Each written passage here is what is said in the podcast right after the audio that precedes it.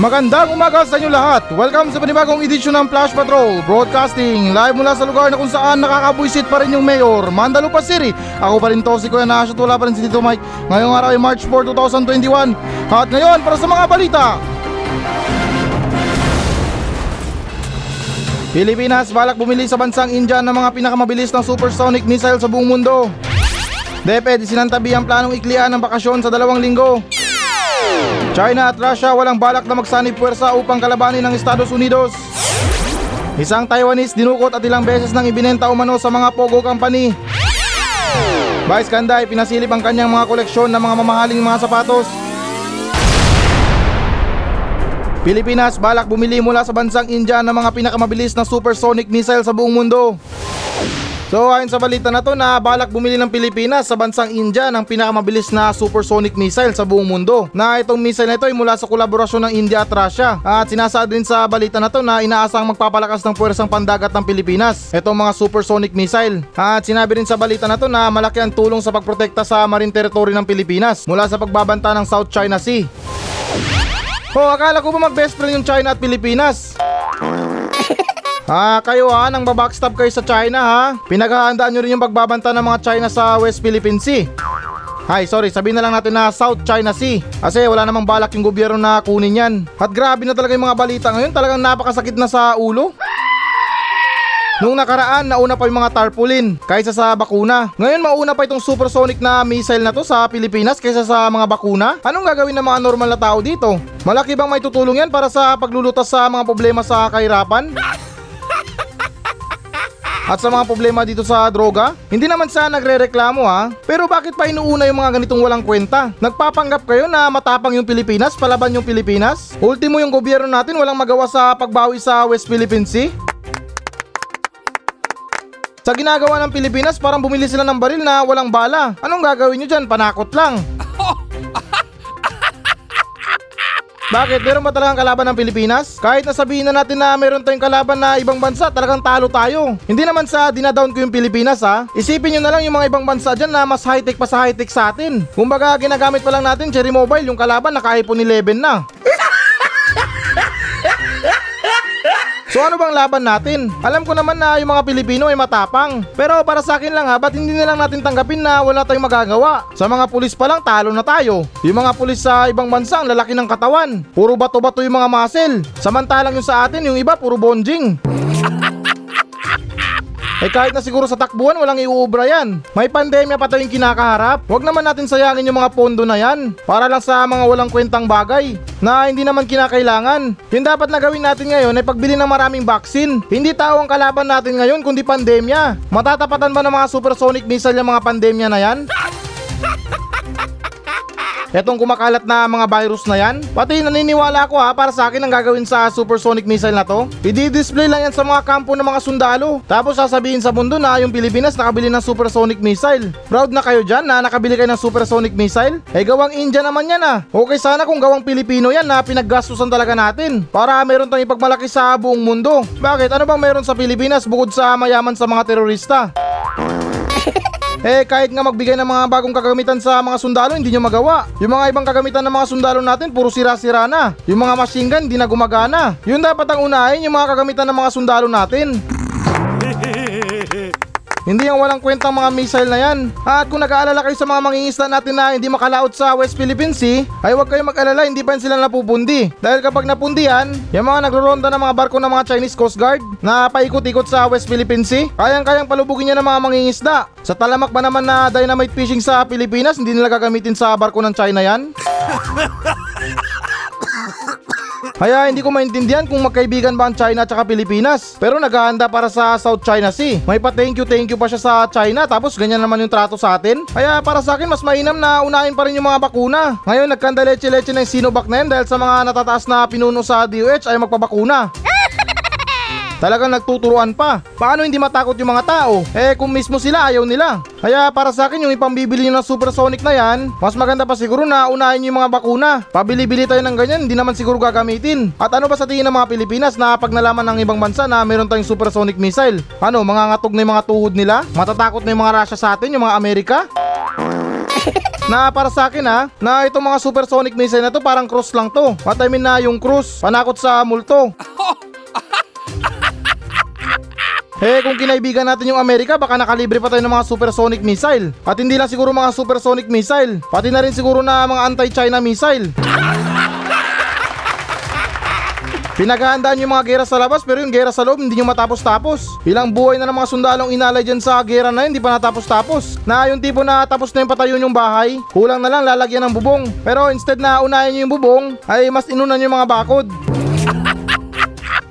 Kaya pasensya na kayo sa mga opinion ko ha. Alam ko ilan sa inyo na napapakamot din ang ulo dito. Na instead na yung mga bakuna ang unahin, ay mas nauna pa itong mga supersonic missile na to. Na sa tingin ko hindi naman kailangan yan. Wala naman sigurong kalaban yung Pilipinas, di ba? Eh mag best friend nga sila ng China. Na bakit hindi na lang sila makiusap sa presidente ng China? Na Brad, baka pwedeng sabihan yung mga Chinese Coast Guard nyo. Na total mag best friend naman tayo, baka pwedeng palampasin to. At sa tingin ko ha, kung meron man kukunin yung China sa Pilipinas, hindi dapat yung mga West Philippine Sea. Kasi yung West Philippine Sea na yan, ay malaki yung pakinabang sa mga mahihirap yan. Kung meron dapat kunin yung China, dapat yung palasyo.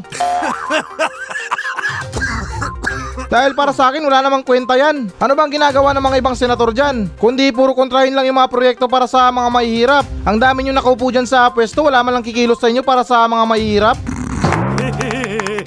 Kaya ganun pa man, ulitin ko lang ha, na sana mas inuna pa nila yung bakuna. Kahit na sabihin nila na meron na silang pondo sa pagbili sa bakuna, ay dapat sinesave pa rin nila yung mga ibang pondo para gamitin sa mas pakipakinabang pa. Hindi yung bibili kayo ng Brahmos missile na to na pinagmamalaki nyo pa na pinakamabilis na sonic missile sa buong mundo. Eh parang lugi nga tayo dyan. Bibilin siguro natin yan ng pagkamahal-mahal, tapos mabilis lang mawala. Eh di lugi talaga, hindi natin ma-enjoy.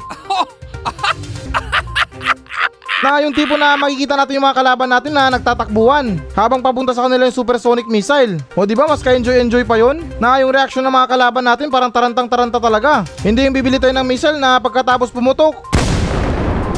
Wala na. Kasi yung bilis parang kislap mata.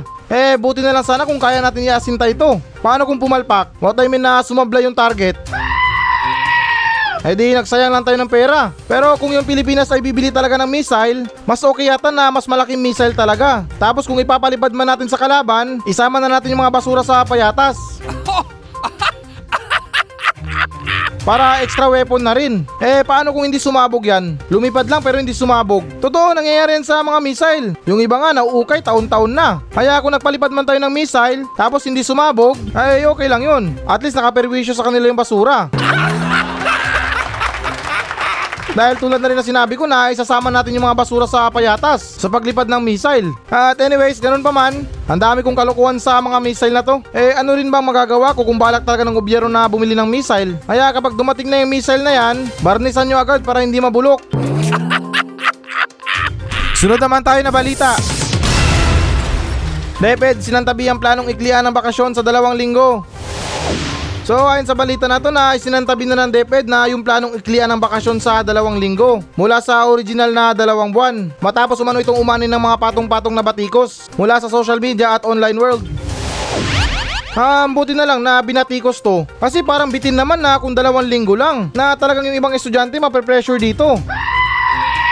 Mantakin nyo na dalawang linggo lang yung pahinga. Eh kung para sa akin lang naman na kung tingin to ng DepEd na nagbabakasyon na yung mga estudyante habang nag-aaral, dahil sa mga bahay naman sila nag-aaral, ay hindi na problema ng mga estudyante yun. Bakit? Ginusto rin ba ng mga estudyante to? At unang-una sa lahat na maraming estudyante ang nalugi dito. Imbes na may baon sila araw-araw, nawalan pa sila ng baon na pera. Eh kawawa naman kasi yung mga ibang estudyante na nag-iipon gamit lang yung baon. Na yung nagtitiis sila na hindi kumain sa kantin, hindi kumain sa school, para lang maipon yung pera nila. Tapos ngayon na online class na na nawala na sila ng baon, iiklian nyo pa yung bakasyon. Totoo yan, yung mga ibang estudyante na walang baon kapag pumapasok at wala na silang kasalanan dyan. Kung sa tingin ba talaga ng DepEd na nagbabakasyon sila na habang nag-aaral, eh nasa bahay lang naman sila. Kaya sa tingin ko pwedeng pwede nilang gawin yung mga gusto nilang gawin na habang nagkaklase naglalaro ng Mobile Legends. Yung iba naman nakahiga at yung mga hardcore na estudyante na nasa gala tapos nagkaklase. Sariling diskarte ng mga estudyante yan as long na umaattend sila sa mga online class. At sa tingin ko nga na yung mga guro dito napeperwisyo din. Kasi naalala ko rin na yung mga teacher natin yan na gumagawa sila ng mga report. So parehas silang nabe-burnout dito. Pero anyways, kalimutan nyo na. Bigla ko rin palang naalala na para sa akin kahit anong turo natin sa mga estudyante, kung wala talagang planong makinig o di kaya matuto, ay wala ding saysay. Hindi naman din sa nila lahat ha. Yung ibang mga anak mayaman dyan na suportado ng mga magulang sa pag-aaral. Pero anong ginagawa? Nagbubulakbol. Tumatalon sa mga pader, tumatambay sa mga bilyaran, at higit sa lahat na tumatambay sa mga internet shop. Kaya nalulungkot din talaga ako na bakit ganun yung tadhana na sana yung mga suporta ng mga big time na mga magulang ay mapunta sa mga mahihirap. Yung mga mahihirap talaga na nagpupursige sa pag-aaral na pagkatapos sa klase tutulong sa mga magulang, maglako ng mga ulam at kinakayang ipagsabay yung mga pag-aaral at gawaing bahay. Eh, samantalang sa mga mayayaman na to na, excuse lang ha, nagtapos nga kayo sa ganitong kurso pero hindi nyo naman ginamit. Na yung tinapos mong kursong IT tapos nag-construction ka lang. Although na marangal pa rin na trabaho, pero sana ginamit pa rin natin yung mga tinapos natin sa pag-aaral. Na tulad na lang kwento sa akin ni Mang Dodong, yung tanod namin sa Barangay Silaway. Yan siya, nagtapos yan siya ng HRM. Wow! Pero yung bagsak niya, tanod lang. Although nagagamit niya pa rin naman yung natapos niyang kurso na bilang isang HRM, pero hindi na bilang hotel and restaurant manager, kundi hotel and restaurant magnanakaw. Kaya ganun pa man para sa DepEd, para sa akin alam ko ilan sa inyo ay nakaranas ng katulad sa naranasan ng nanay ko nung nag-aaral pa siya na palagi niyang kinukwento sa tuwing nagre-reklamo ko sa pag-aaral na sila naglalakad doon ng mga ilang kilometro para makapunta sa mga school. Ah, tumatawid na rin sila sa mga ilog at pinagmamalaki talaga nila na araw-araw nilang ginagawa yon. With matching kamuting kahoy lang daw yung baon nila. Pero iba na kasi ngayon eh. Iba na yung mga nakasanayan ng mga estudyante. Nagkataon lang talaga na natapat sa pandemya. Kaya ang mga yan ay online class na. Ang hirap din kaya na gumastos araw-araw para sa mga load. At yung iba hirap din sa mga signal. Kaya buti na lang na naisang tabi itong plano na to. Dahil kung hindi maraming estudyante ang mababurnout. At sa nga pala ito, habol ko lang to ha, na itong salita na to ay galing lang talaga sa akin ha. Sariling opinion ko talaga to. Na ako naniniwala din ako sa kapalaran. Na halimbawa na hindi ako nakapagtapos pero naging mayaman ako. Nagkaroon ako ng mga magandang negosyo. Halimbawa na lang na kay Senator Pacquiao. Na itong si Senator Pacquiao sa tingin ko hindi siya nakapagtapos. At wala naman sigurong boxing na kurso.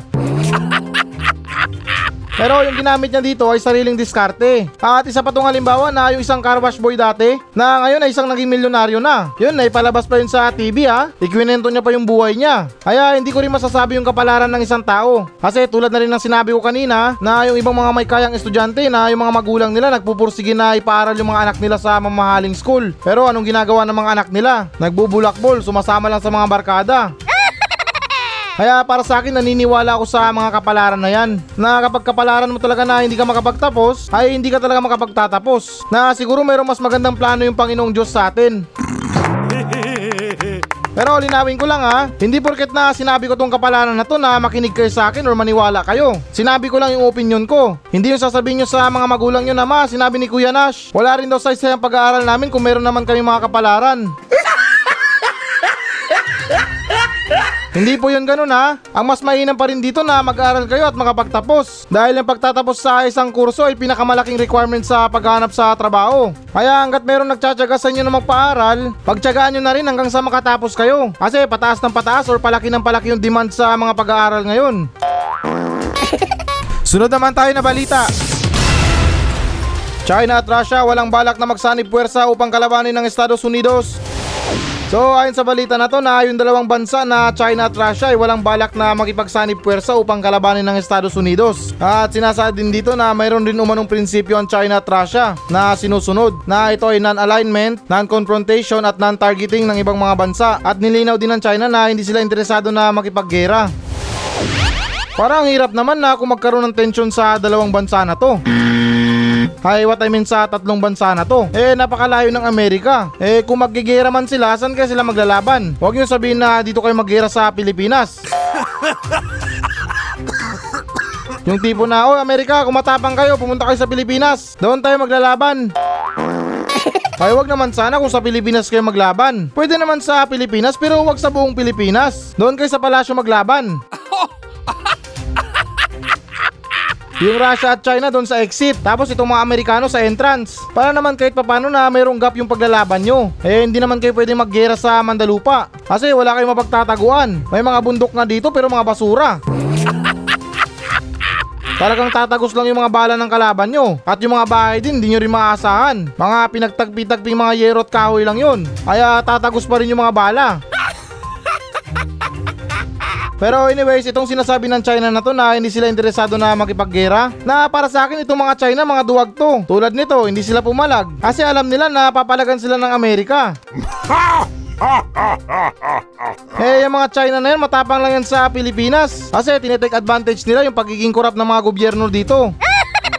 Kaya sa tingin ko na kahit magsanib puwersa pa yung Russia at China, di pa rin yan uubra sa Amerika. Kasi alam nyo bakit? Kung lulusob man yung China at Russia sa Amerika, syempre kailangan nilang dumaan sa Pacific Ocean na malapit yata yun sa Caribbean. Kaya kung lulusob man sila na gamit yung mga barko at mga eroplano nila, hindi pa nagpapaputok yung mga Amerikano na tapos yung mga kalaban nila. Kasi bago sila makarating sa Amerika, kailangan nilang dumaan ng Bermuda Triangle. Kaya kapag nadaan yung mga eroplano at barko ng Russia at China doon sa Bermuda Triangle, ay parang na-flush sila sa toilet. Kasi yung Bermuda Triangle na yan sa Pacific Ocean, misteryo yan. Na yung lahat na nadaan dyan, hindi na nahanap. At isa pa, yung sundalo ng Amerika, subok na subok talaga ang mga yan. Dahil kahit walang gera sa kanila, nagpapadala sila ng mga sundalo nila sa ibang bansa para lang makipaggera doon. Kaya yung mga sundalo ng China at Russia, saan ba nakikipaggera yan? Na sa tingin ko wala naman silang pinapadala na mga sundalo sa ibang bansa para makipaggera. Na sa pagkakaalam ko, tanging mga Amerikano lang nagpapadala ng mga sundalo sa mga ibang bansa. At tumulong sa mga gera. Kaya yung mga sundalo ng mga Amerikano, subok na subok talaga sa mga putukan, sa mga pagsabog, sa mga pag-sniper. Eh samantalang itong mga sundalo ng China, siguro talo-talo na lang to sa exercise sa umaga. Eh ano bang ginagawa nila na wala naman silang kalaban? Kaya ganun pa man kahit anong gawin ng mga Chinese na to hindi na sila uubra sa Amerika. Alam na alam na ng Amerika yung mga kinikilos ng China na yan. May pa prinsipyo-prinsipyo pa kayong sinasabi pero mga duwag naman kayo. Sunod naman tayo na balita. Isang Taiwanese dinukot at ilang beses nang ibinenta umano sa mga Pogo Company. So ayon sa balita na to na isang Taiwanese na biktima umano'y ng pandurukot ang nasagip sa Paranaque City. At sinasad din sa balita na to na sinabihan siya ng mga mandurukot na binibenta siya sa halagang 30,000 RMB para sa isang Philippine Offshore Gaming Operator o Pogo Company. At kamakailan sa parehong presyo, muli umano siyang ibinenta sa isa pang Pogo Company. Baka naman na magaling sa trabaho itong tao na to. Kaya pinag-aagawan siya ng mga ibang Pogo Company. O di kaya parang sinusubasta siya. Ako wala nang problema dito. Kung ako man ay kikidnapin para sa trabaho, why not? Aslong bayad naman, di ba?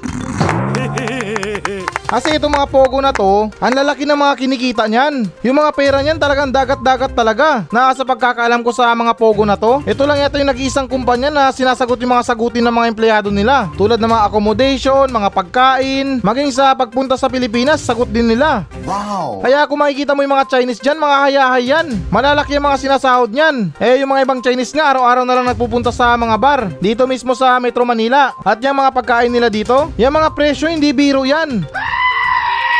Kasi once na rin ako sumubok na kumain sa isang Chinese restaurant na yung soup pa lang, my goodness, grabe yung presyo. Na yung halagang presyo ay pwede mong tipirin na ulam sa tatlong araw. Umaabot ng isang libo hanggang dalawang libo. Di ko alam kung paano umabot ng dalawang libo na ganun. Baka karne ng dinosaur yung ginagamit nila. Kasi sobrang mahal, talaga mapapareklamo ka. Kaya sa mga nagbabalak na pumunta at kumain sa mga Chinese restaurant, mainam na magtanong muna kung magkano ba yung mga ulam nila. Na kung hindi mo kayang bayaran yung kinain mo doon, dahil sa sobrang pagkamahal-mahal, baka buong gabi maghuhugas ka ng plato.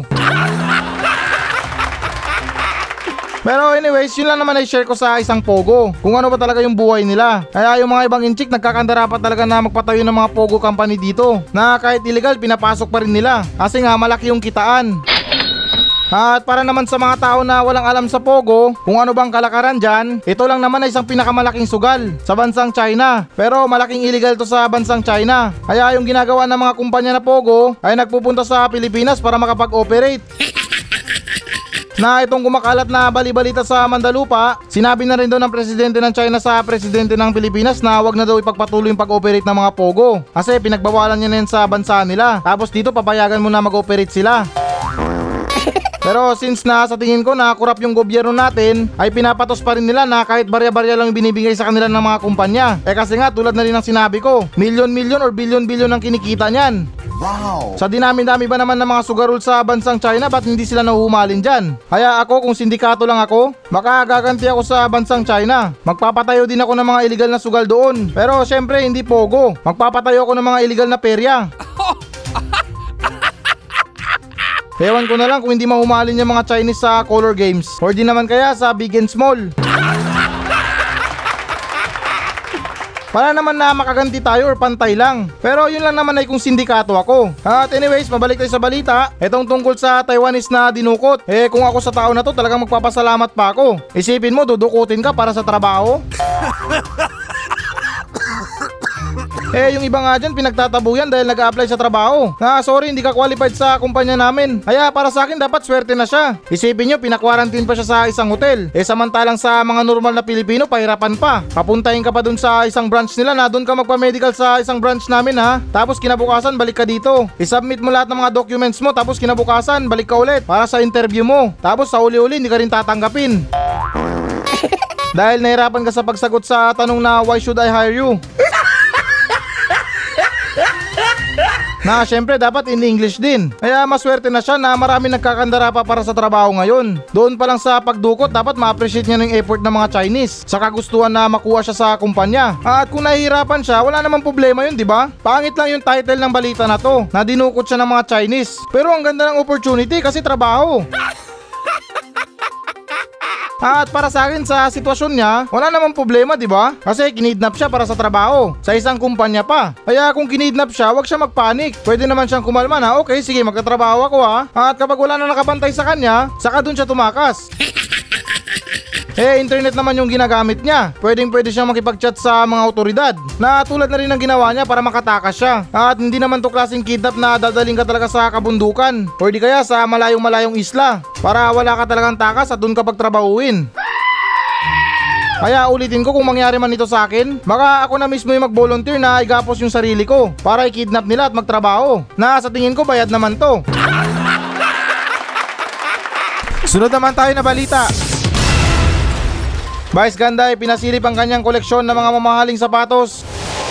So ayon sa balita na to na ipinasilip ang mga koleksyon ni Vice Ganda na mga mamahaling sapatos na isa sa mga paborito na yung yaong Air Jordan at marami pa siyang ibang brand na mga sapatos tulad ng Christian Louboutin, Balenciaga, Gucci, Louis Vuitton at Versace at alam niya na rin umano na marami ang mangbas sa kanya ngunit paliwanag niya na ito ay investment at resulta na rin umano sa pagsisipag niya sa trabaho. Tama nga naman si Vice. Wala namang problema na kung mag-ipon ka ng mga gamit mo. Kasi ikaw yan eh, hilig mo yan. At sa malinis na paraan naman na kinita mo yan. Hindi mo naman na ninakaw yung pera. At sa mga buhay na rin natin na hindi natin maiwasan yung mga ganyang basher na walang magawa kundi manira lang or di kaya manghusga. Eh kung nagsipag kayo sa pagtatrabaho or di kaya kung hindi kayo nag-asawa ng maaga, Baka nakamtan nyo rin tong ganitong pangarap. Kasi ako pangarap ko rin yung ganito. Yung tipo na nagtatrabaho ako tapos bibilin ko yung gusto ko. Wala nang sasarap sa pakiramdam na yun. Lalo't malinis na pera pang pinambayad mo. Wala namang problema sa pagkakaroon ng koleksyon sa sapatos. Lalo't kung yung iba ay mamahalin pa. Kasi unang-una sa lahat napapakinabangan mo. At kung wala kang pera pwede mong ibenta. Hindi naman tulad ng mga ibang tao yan na walang ibang kinolekta kundi mga ticket sa loto na panay taya lang. At tama rin yung sinabi ni Vice Ganda na kung wala tayong pambili, wag natin pilitin. Maghintay lang tayo na umayon sa atin yung panahon. Kasi kapag once na sa'yo na umikot ang mundo, tuloy-tuloy na yung mga blessings mo. Wow! Pero syempre na wag ka naman tumunga nga dyan at hintayin na umikot yung mundo sa'yo. Ang ibig ko lang sabihin na magsipag tayo sa trabaho para makapundar tayo ng mga gusto natin. At ito naman si Vice Ganda na mayaman na to siya. Kaya nakapokus na lang siya siguro sa mga koleksyon niya na sapatos. Na kung tayo ay mahirap lang, mas maganda or mainam pa siguro na mag-ipon tayo para sa pagpapatayo ng sariling bahay na para sa akin yung talagang pinaka the best na maipupundar natin sa mga buhay natin. Kaya ganun pa man, tulad na rin na sinabi ni Vice Ganda na alam niya na umano na marami ang magbash sa kanya. Eh kung alam niya naman, bakit niya pa pinakita yung mga koleksyon niya? Eh parang ginalit niya lang yung mga tao. O di kaya parang nagyabang lang siya. Kaya yung best way dito na kung patuloy pa rin yung blessing sa atin, ay stay humble lang tayo sa mga buhay natin. Na para sa akin mas okay pa yata na kung nagkwento siya ng mga buhay niya, kung paano siya umangat sa buhay. Yung mga pinagdaanan niya na kung paano siya nagtiis sa buhay niya nung dating mahirap pa siya, para naman na maging experience ng mga ibang tao na ay si Vice nga nakayanan niyang ganitong problema. Ako pa kaya? O di ba? Na maging inspirasyon siya ng isang tao. Alam ko naman na mahirap yung mga pinagdaanan ni Vice. Na sa sobrang daming karerang sinalihan niya. Tinis niya yung mga palo ng hinete niya hindi, joke lang. Na ganun pa man para sa akin, hindi naman masama ang mag-invest sa mga sarili natin. Ang masama lang doon kung gagamitin lang natin sa pagyayabang. Dahil yung pagyayabang na yan, wala namang patutunguhan yan. Kaya guys, baka naman, kahit isang Versaces lang. Ah, tama ba, Versaces? Ah, pasensya na rin pala kayo sa mga pronunciation ko sa mga brand. Kasi sa totoo lang, wala akong alam sa mga brand na to. Tulad ng Lubutin na to. Na sa tingin ko parang bad words to sa Bisaya. At itong Balenciaga, na para sa akin parang kanin to. Na yung sikat sa Bacolod, yung Aros Balenciaga. Tapos ito pang Gucci. Gucci ba to? Gucci. At itong Versace na to, nakalimutan ko na kung paano bigkasin to. Versace o Versace? Ah, Versaces. Yung kanta ni Bruno Mars na Versaces on the floor.